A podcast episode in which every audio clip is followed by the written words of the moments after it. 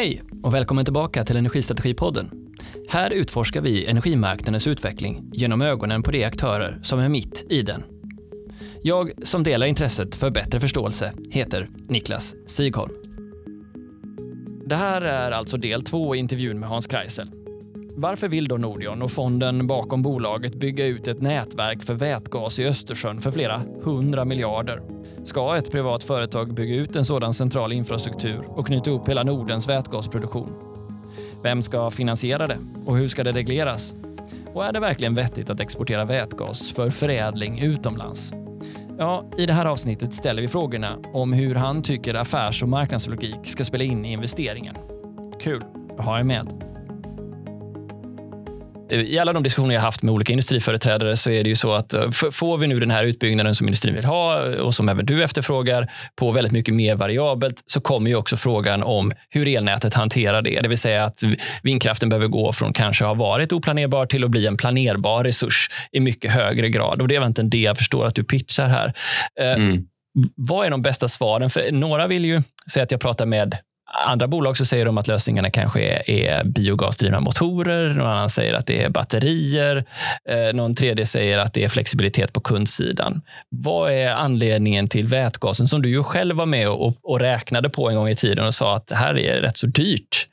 Om vi börjar med Sverige så kommer jag snart in på, på logiken bakom eh, vätgasen. Eh, om vi börjar med södra Sverige så om vi har en kärnkraftsnedläggning eh, framför oss där så kommer vi behöva hantera och, och sen så massa ny vindkraft runt omkring offshore och i, i, i uh, onshore också. Så, så, kommer vi att behöva hantera strukturen. Och då frågan är, är lösningen att vi bygger 400 kV-ledningar från Norrland ner till uh, södra Sverige, ledningar som ska stå still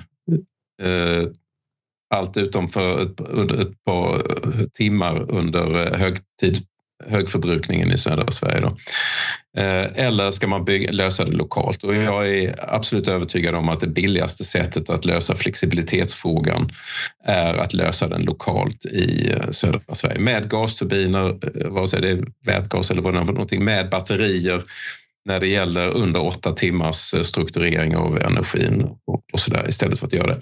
Norrland behöver sin, sin eh, energi i alla fall och där behöver vi kanske 100 terawattimmar i utvecklingen till bara inom ett par decenniers eh, tid. Så den onshore offshore utveckling vi har på vinden där kommer behöva stanna där uppe och snarare gå till Västerbotten, Norrbotten än att den går till, till södra Sverige. Problemet är naturligtvis att vi, vi pratar om hög installerad effekt med kanske 3000 timmars eh, tillgänglighet, som, inte tillgänglighet, förlåt, eh, fullasttimmar eh, som producerar då volatilt över hela året. Vattenkraften som ju är den stora motorn i Norrland kan effekthöjas kanske 10, 20, 30 procent. Man får inte ut mer energi av den, men man kan ju höja effekten i älvarna i alla fall, så du kan köra en hel älv på, på en och, och samma gång, för det där krävs miljötillstånd och en himla massa grejer. Men, men älvarna kommer inte räcka, räcka till för att strukturera den mängden av energi. Nu har vi inte ens pratat om all nytillkommande industri som redan trycker på eh, hos bolag som Skellefteå Kraft och Vattenfall uppe i, i, uppe i norr. Så vi kommer behöva att strukturera den energin från vindkraften på något sätt och då är ju naturligtvis eh, vi behöver dels transportera och strukturera den. Så fördelen med att transportera den i gasrör istället för i ledningar är ju att det är fyra till fem gånger mer kostnadseffektivt att transportera den i gasrör än i elledningar. Förlusterna är väldigt mycket lägre. Eh, dels så får du möjligheten att strukturera energin över säsong om du vill, om du bygger, om du bygger lager.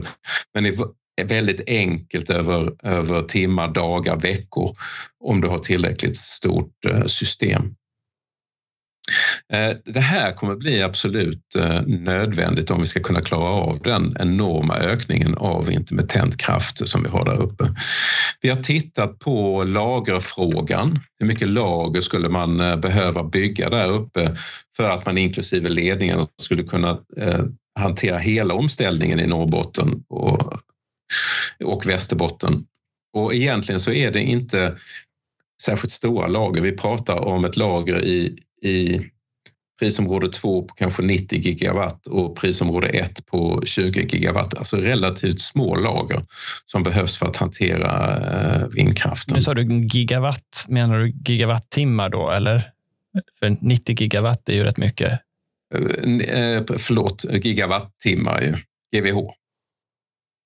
Jag gör samma sak, så glöm det. Men så i alla fall, det är inte mer än 90 gigawattimmar som behövs i SE2. Hur mycket sa du det var i SE1? 20. 20 bara? Det en, ja, detta var en studie som vi gjorde med hjälp av Guide här som är nog de främsta konsulterna i Europa i en så kallad Pathway-studie 2020. Eh, och de, ju, de är ju vana att modellera stora, stora system i alla europeiska länder. Jag var själv förvånad över det eftersom vårt eget lilla lager i, eh, som vi har på västkusten för metan sidan, den är ju inte mycket större än de här 90 GWh. Eh, då. Så att eh, det skulle behövas ett, ett par sådana för att kunna hantera eh, volatiliteten om man bygger upp transporten av energin som gasnät. Så att det är ett gasnät som vi har i, i botten. Skulle det innebära då att, man kan, att priset stabiliseras? Är det tillräckligt stort för att jämna ut priset? Ja, det är faktiskt också en, eh, en bra reflektion Niklas. Eh, du får naturligtvis, sänker du eh, det volatila elementet i ett energisystem så sänker du också volatiliteten prismässigt. Jag som vindkraftpark till exempel har möjlighet att göra både och. Så kan både delta på elmarknaden och på en eh, vätgasmarknad. Detta leder mig också till ett annat moment som jag tror att jag, eh, jag måste förmedla. Och, och vi bygger ju ett system som börjar liksom med, med många vindkraftparker och få off-takers. Och vi kommer ha en utmaning i början när vi bygger det här systemet att få till en, marknads, eh, en, en marknadsbas för att kunna skapa konkurrensutsatthet och eh, effektivisering i systemen. Och därför tror jag att, eh, för att om jag ska leda in detta på projektet NHR då, som, heter Nordic, som betyder Nordic Hydrogen Route och som är att vi bygger ihop Finland med Sverige. Finland redan, har redan projekt för upp mot 300 gigawatt. Finland har ju varit en underskottsland tidigare. De har importerat sin el från eh, Sverige. Nu har de Olkiluoto 3 kärnkraftverk inne och enorma vindprojekt och kommer vara energiexportörer. Och vi utgår ifrån att vi kommer att behöva dra en hel del av den energin från Finland till den svenska industrin och då transporteras i form av vätgas. Eh, då. Men eh, vi kommer att behöva hitta ett sätt ändå att eh, skapa någon typ av marknadsplattform och jag tror att detta är nödvändigt för att vi ska få de många vindkraftsleverantörerna att känna en trygghet i marknadsutvecklingen. Så att det inte blir som Volvo på 70, 80, 90-talet, vet du, att de, de var den enda köparen av av eh, sina leverantörers produkter och hade en enorm förhandlingsmakt mot eh, dem. Eller Tesla som, som eh, trycker sina leverantörer enormt mycket i, för, för varenda nyförhandling. Så där, det är väl det man undrar. Hur sjutton ska det här gå till? Ni är en privat aktör. Okej, okay, de är finansierade av, av, av en allas våra fonder på något sätt. Men en, en, marknadsutveckling här brukar ju gå från bilaterala avtal när marknaden är som mest omogen. Eh, två parter som gör ett sådant. Sen när fler aktörer kommer in så blir det fler bilaterala avtal, kanske till och med en andrahandsmarknad på de bilaterala avtalen, det man ibland inom energin kallar för PPA. Och sen när marknaden då har fyllts på med så många aktörer, då börjar man gå mot en mer öppen marknadsfunktion där eh, handel sker öppet mot någon form av eh, som känd prissättning. Men den utvecklingen kan ju vara ett snårig att ta sig igenom och kräver ju mycket förtroende. Och Det här är ju någonting som TSO, som du nog kallar det, inom gasmarknaden kräver tillit. Hur, hur ska det här gå till? Jag tror att det är väldigt svårt för att logiken bakom many to few är ju naturligtvis att de few får en väldigt hög eh, förhandlingsstyrka mot eh, de many.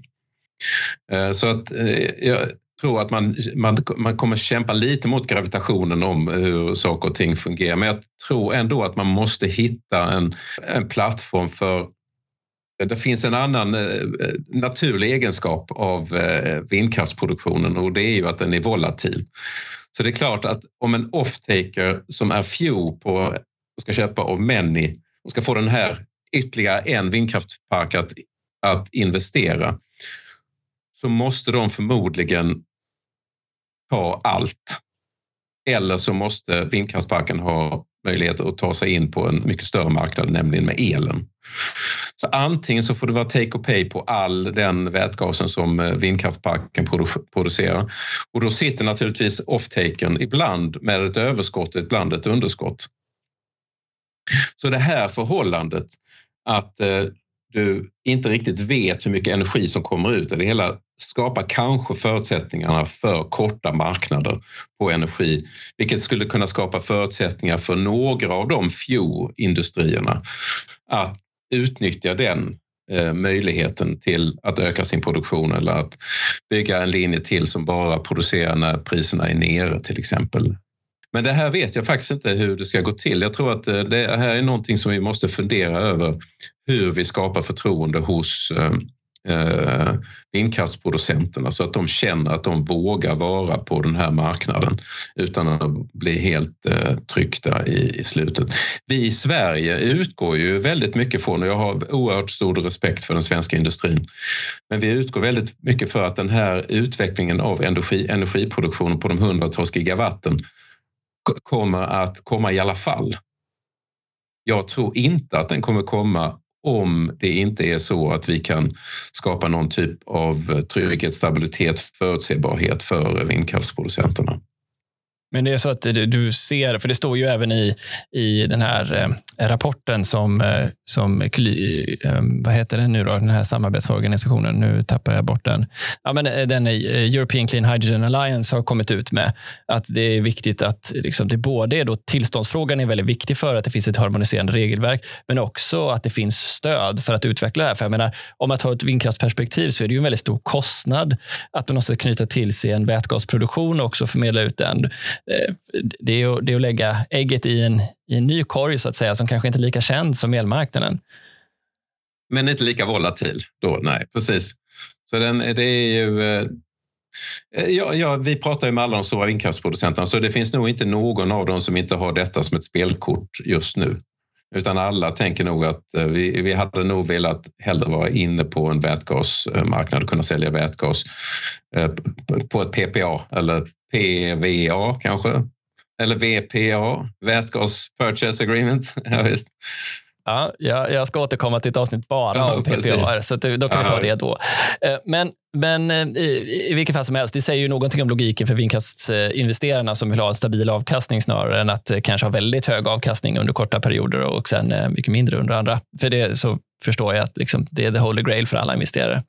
Eh, men eh, jag har en stickfråga egentligen med två liksom, kanske tekniska frågor. Det ena är att eh, även om du säger att förlusterna i ett ledningsnät för vätgas är väsentligen mm. sämre än för ett elnät Nej, så kommer ju ändå förlusterna i själva produktionen. Förlusterna är mycket mindre. Ett... Ja, eh, förlåt, jag menar inte det. Förlust, nej, de är lägre i ett vätgasnät än vad de är i ett elnät. Eh, men så är det, har du ändå förlusten över själva produktionen. Jag menar, även om du har de bästa elektrifisörerna idag så är du uppe i vadå, 70 procent eller någonting. Så du tappar ju 30 procent där. Hur, hur, ser den tekniska utvecklingen ut som ni bedömer det? Alltså, är vi på väg upp? Finns det teknik som ni tror att gör att det här kan komma upp till 95 procent? Ja, men, eh, det är klart, kan du utnyttja värmen så kommer du upp i, så kommer du upp i dina 95 procent. Och om, om att utnyttja värmen innebär världens största tomatodlingar eller fiskodlingar. Det vet jag, det vet jag inte det eller om man eh, också kan hitta en, en teknisk utveckling eh, där. Men alltså jag har en... Jag har, en fjärrvärmeapplikation kanske? En fjärrvärmeapplikation ligger du där det finns mm. människor så är det. Men det är klart att skulle vi lägga en sån i Storuman så är det ju eh, de har ju en 800 megawatts eh, värmeproducent. Eh, det är ju, det är ju väldigt stora värmeproduktionsenheter då som skulle, skulle komma dit. Så det, det tror jag att man eh, får fundera över. Och man ska nog utgå från principen att omvandla energibärare kostar värme oftast och man ska inte göra det för många gånger för man tappar, tappar effektivitet om man inte kan utnyttja värmen då. Det, därför tror jag också att i första hand så kommer vi nu se en utveckling som bygger på att man använder vätgas eh, som molekyl. Så att det är därför man vill göra det, som i reduktionen av eh, järn och, eller eh, att man bygger, att man använder vätemolekylen för att antingen förena den med, med kväve från luften och då bygga ammoniak som man kan använda både som bränslen och som eh, konstgödsel. Eller att man förenar den med biogent CO2 och kan bygga elektrobränslen, typ metanol och, och sådär. Eh, sen har vi ju liksom eh, reduktionen i kemi och petrokemiindustri eh, där man där du ska skrubba av eh, otrevliga grejer ur andra saker. Alltså skrubba av svavel till exempel med väte så får du, eh, får du eh, en ny syra som du kan använda till andra saker. Så jag, jag, tror att det är där vi kommer att, kommer att börja. Sen så kommer det naturligtvis finnas de där små tillfällena på elsystemet där topparna är grymt dyra och där du kan leva med en effektivitet som är kanske på en verkningsgrad som kanske är på 25 procent då man har gått först från el till gas och sen från gas till el igen. Det kanske finns tillfällen där det är eh, kostnadseffektivt att göra det också. Men det är för industriapplikation, det är inte för värme som man ibland hör att vissa tror att det här också ska användas för att värma upp hushållen i Europa. Det, det är det inte. Nej, Nej. Alltså det, det, finns ju många projekt runt omkring det och det finns ju test både i Skottland och i Holland att, att värma upp med, med vätgas. Då, då tror jag man måste få ner vätgaspriserna väldigt, väldigt, väldigt, väldigt mycket av de här lärkurvorna kommer behöva kicka in och vi måste ha ett överskott från enormt mycket vind som vi kan använda på, på det här viset. Men jag, då tror jag att biogas är väldigt mycket billigare att producera. Den kanske vi kan producera för 60 öre kilowattimmen och få en cirkulär ekonomi och, och sådär istället för över en krona på vätgas. Här tror jag absolut att vi ska vara smarta med på biogassidan. För i Europa, det är inte så i Sverige, men i Europa, jag tänker att värmeförbrukningen är lika stor som elförbrukningen i Europa och då går väldigt mycket till hushåll och de har ju redan infrastrukturen för att bränna gas. Nu är det många länder som har beslutat sig för att inte tillåta att bygga mer metangaspannor så det kommer nog successivt att tas bort, men de som finns där, de ska ju åtminstone vara gröna och byggas på biogas. Vätgasen tror jag man kommer tänka två gånger innan man skickar in det i hemmen eftersom den har en hög antändningsspann och, och mycket mer explosiv på det viset än vad annat är. Och, och sen så smiter den ju i så pytteliten eh, atom så den smiter igenom allt möjligt. Så jag, jag, jag tror man ska tänka två gånger innan man kör in den till hushållen. Eh, sen har man ju spillvärmemöjligheter från elektrolysörerna. Jag tror mycket hellre att man skulle i så fall ta spillvärme från elektrolysörerna och bygga fjärrvärme till hushållen. Bra, då är vi överens om det. Den andra tekniska stickfrågan som jag hade är den om vatten som är knappt resurs. Här behövs ju ändå stora mängder vatten. Hur ska man hantera det och hur analyserat vad ska de här elektrolysörerna stå för? Jag antar att de inte kan vara ute i bräckt vatten i Östersjön. Jo, jo det, det, kan du, det kan de vara, men då får du ju avsalta då får du se till att vattnet är rent när du stoppar in det i elektrolysören. Sen, och det kräver ju också mycket energi, tänker jag. Ja, det gör det ju säkert. Titta på vad som händer i, i Dubai och allt sånt där med avvattning. Men det tror jag att man har hittat. Den koden har man nog knäckt. Det ser vi på de producenterna av eh, integrerade offshoreparker som som levererar det med vätgasproduktion också. Så det, den tror jag man har knäppt, knäckt. Men du har ju, eh, jag tycker du sätter eh, fingret på något väldigt viktigt och det är tillgången till vatten. För det behövs stora mängder vatten och det innebär att de här anläggningarna kommer behöva ligga på ställen där man har tillgång. Världen har ont om vatten. Norrland har väldigt gott om vatten. Men eh, så där handlar det snarare inte om att man skulle tömma en älv på vatten. Men det handlar om att man måste placera sina anläggningar på ett sådant sätt så att man har tillgång till vattnet.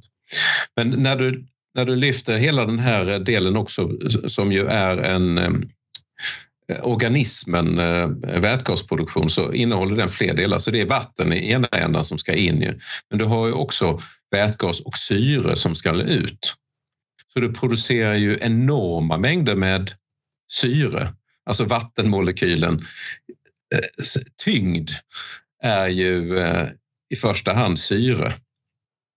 Och så du kommer producera en himla massa syre så att låt säga att dina spillprodukter från eh, elektrolysören är ju värme och syre. Och det där måste man nog försöka hitta lösningen för. Vad, vad ger den där värmen och syren för syret för produkter i andra ändan? Och den där grejen är, är inte riktigt eh, löst ändå. Men tillbaka till marknaden då. En av de saker som har dykt upp eh, i, i debatten har varit den om förädling och produkt. Att vi vill ju, precis som vi tar upp malm, vill vi förädla malmen till stål, högkvalitativa produkter genom bolag som SSAB, Ovako, H2 Green Steel nu kanske. Um, genom att på det sättet få ett högt exportvärde och ökad välstånd för Sverige. Eh, en av de sakerna som ju har lyfts här är liksom oron över att vi skickar en relativt liksom ett, ett, ett grundämne till exempelvis Tyskland här då, som ett av era exempel är, för att förädlingen ska ske någon annanstans. Hur tänker du när du hör den typen av kritik om att vi borde se till att säkerställa att värdet i, i stannar och förädlingen sker primärt i Sverige, för annars så, så utarmar vi våra naturresurser? Ja, men, eh, jag, jag har två reflektioner. Min, min eh, magkänsla eh, går ju naturligtvis till industrin i första hand. Eh, eh, Sveriges eh, ryggrad ligger i industrin och den ska vi försvara. Men det, det kräver också att industrin förstår hur de andra delarna av infrastrukturen fungerar. Ja, men det är absolut så. Och den andra magkänslan jag får är ju energinationalism som jag tycker man måste fundera lite över. Är det rätt att säga att vi inte ska ha det? Men vi har försökt lösa den här grundproblematiken på följande sätt. Att sammanbindningen av Sverige och Finland handlar om att förse den eh, eh, svenska och finska nya industrin med eh, smartaste energin som finns. När vi ska göra detta måste vi se till att det finns någon typ av smart plattform som lockar investeringar också. Och det har vi pratat om tidigare med marknadsbildning och sådär. Vi har ett annat projekt som du nämnde också som heter Baltic Sea Hydrogen Collect som är av en annan natur. Här har vi sett att det finns flera hundra gigawatt projekt ute i Östersjön på vattnen som tillhör eh, Finland naturligtvis, men också Baltikum och Polen och, och Tyskland. Och inom ramen för samarbetet mellan de baltiska eh, länderna runt omkring Östersjön menar jag, så skrev man en deklaration för ett år sedan ungefär att man för alla de länderna runt omkring eh, Östersjön ska eh, försöka utnyttja de upp mot 100 gigawatten som man förutsåg då i vindkraftsproduktion för försörjning av de olika länderna, för att öka energitillgången i transportsektorn, för att kunna bygga infrastruktur. Så skulle man samarbeta. Man samlades i det som kallades Marienborg-deklarationen runt omkring detta. Och den här försöker vi svara upp mot nu genom att realisera den. Så att tillsammans med, just nu är vi Sverige, Finland och eh, Copenhagen Investment Partners och eh, OX2. Att försöka skapa ryggraden för ett sådant projekt, att samla upp den energin, att kunna försörja eh, där projektet är just nu är Sverige, Finland och Tyskland, sen bakvägen Polen och så där. Men det finns ett annat parallellt projekt som går onshore och gör samma sak och at the end of the day så tror jag att de här projekten är, är mergade på ett eller annat sätt det bygger väldigt mycket på att kunna både försörja industrin runt omkring Östersjön, att kunna adressera mellansvenska industrin på ett väldigt tydligt sätt. Alltså Sandvik och, och Hofors och de kanske heter andra saker nu för tiden. Och SSAB naturligtvis och sådär. Eh, men även pratar vi om SSAB i, ehm, i Oxelösund och, och sådär. Och den södra finska industrin och, den, och Tyskland. Och Tyskland ligger väldigt eh, långt framåt. De är väldigt, väldigt aktiva att kunna realisera Östersjön som en stor europeisk energiproducent med lika mycket kapacitet, med så mycket kapacitet att de kan själva uppfylla de europeiska målen om inhemsk produktion av eh, vätgas som är på 10 miljoner ton vätgas. Sen hade man tänkt importera 10 miljoner ton ungefär också. Så kapaciteten är enorm i Östersjön. Alltså vi har inte så mycket industri i Sverige som kan ta hela den kapaciteten som är planerad för Östersjön. Däremot så hoppas jag att för det som är planerat uppe i norr att vi kommer locka till oss in den industrin så vi också får utvecklingen på produktionen av el och vätgas. Då. Så det är en oversupply. Det räcker inte med svenska marknaden. Vi behöver hitta off-takers på andra ställen också. Ja, Vi kommer vara, alltså någon, eh, någon eh, drog parallellen med OPEC. Vi kommer kunna vara kanske Europas OPEC där vi från de här länderna blir den huvudsakliga bidragande, orsak, äh, bidragande leverantören av äh, vätgas till äh, den europeiska marknaden. Östersjön powerhouse. Ett powerhouse, ja. Och, det här måste vi vara inkluderande och inte uteslutande när det gäller eh, det projektet som rör sig om Östersjön. Och sen så får vi arbeta med Bottenviken så som industrin vill ha den och industrins signal just nu är titta först i första hand på oss själva. Så att, men ska vi klara av det så då måste vi locka produktion, elproduktionen också att komma dit och vilja göra det där och det är det vi har pratat om tidigare här hur man ska kunna uppnå det det här är ju inga, det är ju, det är ju en jätteansats som ni gör och inga billiga projekt på något sätt. Eh, över 200 miljarder om man räknar ihop det för de båda projekten sammanlagt. Hur ska det här, eh, vem betalar så att säga? Är det, är det här något som riskerar att drabba svenska skattebetalare? Är det här någonting som är bilateralt mellan vindkraftsproducenterna och off-takersarna i industrin? Eller hur funkar det? Det här har jag inte gjort tidigare. Att bygga en sån här gigantisk infrastruktur från, från scratch. Kanske kan jämföra lite med när 3G-näten kom eh, första gången eh, eller sådär. Men i övrigt så är detta att det är gjort tidigare. Och ska det här klaras av så har man även från EU-sidan, som EU är motorn bakom den här utvecklingen, förutsatt att här måste komma in pengar, offentliga pengar, EU-pengar in i det hela. Och man har eh, utgått ifrån att hela den europeiska omställningen ska kosta ungefär 430 miljarder euro, varav ungefär 180 miljarder behövs i bidrag. Då har man inte tittat så mycket på infrastruktur. Det har kommit, som jag nämnde tidigare här nu, eh, på dödsbädden för den här nuvarande kommissionen att man börjar titta på infrastrukturen eh, tillräckligt mycket. Men EU har avsatt eh, stora medel som de kan bidra med. Även de europeiska institutionerna, typ EIB, alltså Europeiska investeringsbanken, har ett väldigt högt fokus på att hjälpa till och ta projektrisk i att investera i det här.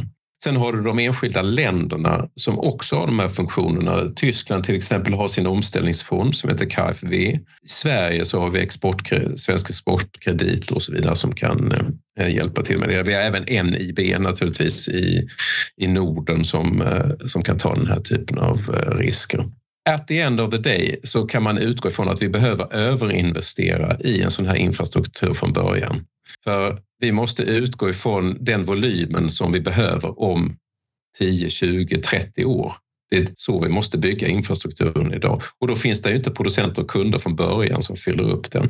Så någon måste ju även, förutom själva investeringskostnaden, täcka den här risken under tiden som man bygger upp volymerna. Och det är där EU och staterna kommer in? Det är där staterna kommer in. Det jag hoppas är ju att vi... Eh, Tyskland är väldigt aktiva i att hitta modellen för att lyfta av risken för investerarna. Det jag tror att vi kommer att behöva erbjuda eh, länderna runt omkring Östersjön, och inklusive Sverige och Finland, det är ju ett relativt tydligt belopp vad det är vi pratar om. Vilken, när tar det slut? Hur lång tid eh, kör man det här stödet? Det kan inte hålla på hur länge som helst. Någonstans måste marknaden kicka in och ta över eh, alla kostnaderna för det hela själva. Men det kommer nog vara en fas eh, där detta sker. För oss som infrastrukturägare är det viktigt att vi inte blir några flaskhalsar i det systemet eller att det blir överuttag med pengar från vår sida. Så vi vill ju gärna bli reglerade relativt fort så att det finns en statlig kontroll över vår avkastning. Och, och det kan man ju fundera på, varför vad i hela friden vill ni det för? Det är väl gött att vara en eh, flaskhals där man kan bestämma sin eh, egen avkastning. Ja, det är det naturligtvis inte om vi vill locka producenter och kunder in i hela. De måste ha förtroende för oss och, och vi vet att våra investerare har, de har inget intresse av överuttag. De har mycket högre intresse av låg risk och intäkter över, över tid. Men framför allt så tror jag att vi måste kunna utlova någonting till samhället. Ska samhället gå in och stötta någonting under en viss tid så måste vi kunna prestera tillbaka och visa att våra uttag är inte mer än det samhället bestämmer att vi ska ha. Jag tänker att det där blir ju också en superspännande. Du pushar ju flera fronter här samtidigt, för det är ju dessutom då en reglering som går över internationellt vatten och berör flera länders olika reglermyndigheter. Mm. Never done. Nej, precis. Det är ju inte heller gjort. Och jag vet ju att du i tidigare paneldebatter har lyft viss kritik till moderniseringstakten, om man ska säga så, av den svenska reglermyndigheten. Ja. Är inte det här en jätterisk? Ja, vi har ju alltså två stycken stora saker som är viktiga. Det ena är att vi behöver nog någon typ av intergovernmental agreement. Vi har börjat bra med Marieborg-deklarationen och sådär, men vi behöver nog en gemensam förståelse hur vi ska hantera Östersjön och sådär. Det arbetet måste göras. Eh, vad var den andra frågan du ställde? Ja, din syn på hur du kan tänka dig att reglermyndigheterna har den här typen av utveckling. Ja, just det. Jag, alltså jag tror att reglermyndigheterna har nog eh, ända sedan regleringen började på 90-talet kämpat. Du eh, ska veta att när man, när man skrev de här lagstiftningarna från början och delade upp ansvaret med produktion och distribution och, och, och konsumtion, då var ens oro att man inte kan locka investeringar in i i infrastrukturen.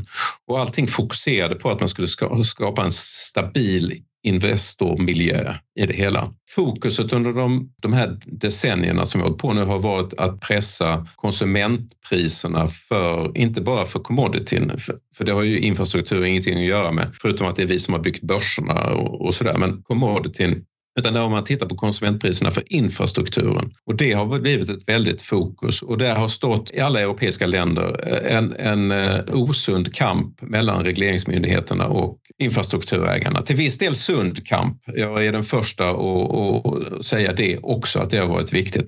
Men det har, tycker jag har lett till, och det här är min personliga uppfattning, att en till, mycket mer en tillbakablick från de europeiska regleringsmyndigheterna. Mycket mer att man vill man vill fånga in infrastruktur, få kontroll över infrastrukturbolagen istället för att vara aktiva i att promota investeringar i dem. Jag är ju på många europeiska, många europeiska sammanhang och jag upplever den här misstron mellan både regulatorer och industrin. Och jag tycker att den är jäkligt dålig helt enkelt. Ändå så vill vi vara reglerade. För att en reglering är bättre för våran bransch i att skapa förtroende och är tillräcklig för våra investerare att få en riskfri och en, eh, en tillräcklig avkastning i det vi gör. Jag tror faktiskt, och jag är beredd själv på att vara en bidragande del till det, att vi behöver hitta en ny samtalston mellan regulatorer och eh, industrin om vi ska kunna klara av den här enorma omställning som vi har framför oss på både el och på gassidan i Europa med tusen miljarder investeringar i Sverige. Alltså ska du hitta någon som vill investera tusen miljarder så måste den person ha regulatorisk trygghet eftersom alla inkomsterna kommer därigenom. Så man måste hitta den här balansen. Vilken respons ser du nu då, exempelvis från Energimarknadsinspektionen om ett helt nytt område som ska utvecklas och dessutom som måste ske i, i, i parallell med andra länder runt Östersjön? Jag har inte sett någon av de nationella regleringsmyndigheterna, inte heller den svenska, att manna upp sig med eh, utvecklingsfolk som eh, är med och utvecklar nya grejer. Vi kommer att göra ett försök, arbeta ihop med den svenska regleringsmyndigheten för att hitta tidig reglering på vätgassidan. Vi får se om vi lyckas. Jag tror att båda parter här kommer i best faith försöka hitta den där formen. Men i övrigt så, så ser jag nog faktiskt inte de här ansatserna att skapa liksom utvecklingsfolk i myndigheterna som kan vara med och utveckla saker och ting. Det finns ju lagstiftningsincitament däremot, nya elmarknadsdesign från Europas sida där man lagstiftningsmässigt ska kunna få tillgång till så kallade anticiperade investeringar, alltså att man får investera i förtid och man får lägga ut den kostnaden på alla kunderna. Och det kommer vara en, en nyhet i, när vi får de, det nya direktivet träda i kraft. Då. Vad är din förhoppning om eh, den här tidplanen? Jag hoppas att vi kan eh, på Nordic Hydrogen Route gå till investeringsbeslut 2025-2026.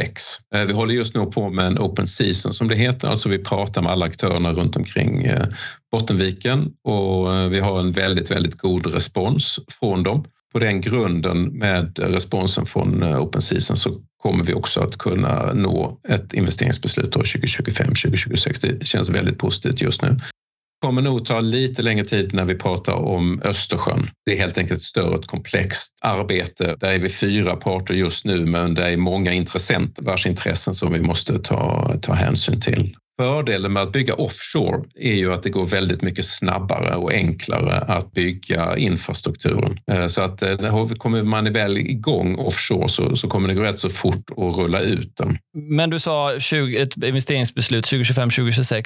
Vad skulle det innebära för Bottenviken? Då? När är det här utbyggt? Så vi vill ju att vi ska vara utbyggda till 2030.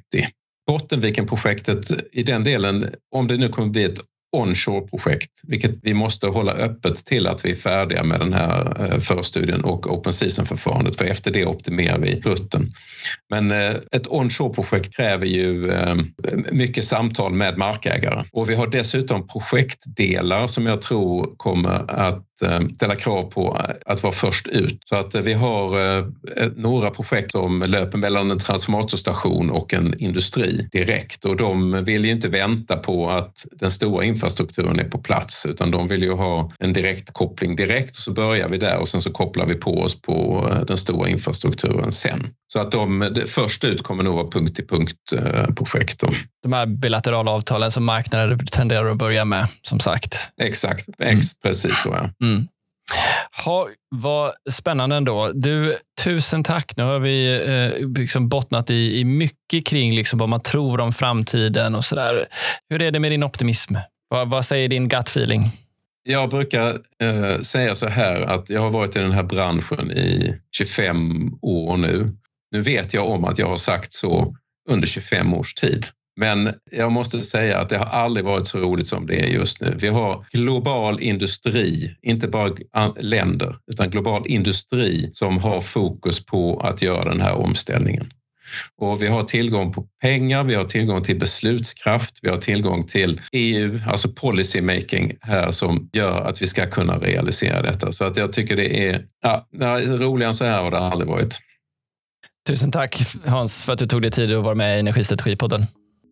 Ja, men du, tack själv Niklas. Det var en ära att få lov att vara med i denna fina podd.